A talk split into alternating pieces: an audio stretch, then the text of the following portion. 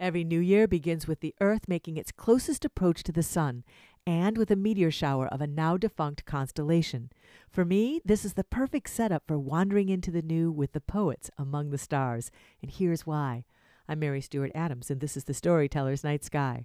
The quadrantid meteor shower is active for several weeks, but has a narrow peak that happened early Sunday morning. It's named for a constellation that was created in 1795, but was then omitted by the Astronomers Union in 1922. A wall quadrant is an astronomical instrument that was popular before the telescope and was used to measure the angular height of the sun and stars. Now, it's the measuring that makes it fit with the beginning of the year.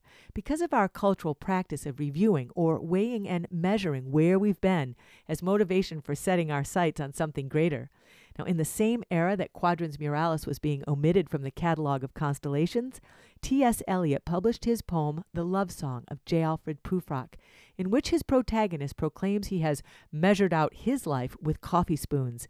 Prufrock is like a 20th century Odysseus, but rather than being seduced by sirens as he makes his way home from the Trojan War, Prufrock is drowned by the sound of human voices.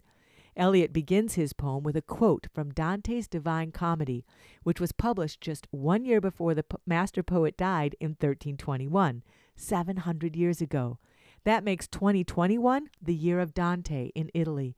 And that's how I got from measuring the stars with the wall quadrant to measuring one's life with Prufrock to Dante, who's a fitting companion for our way into the new. So may we all start this year knowing the love that moves the sun and all the stars. From Harbor Springs, I'm Mary Stewart Adams.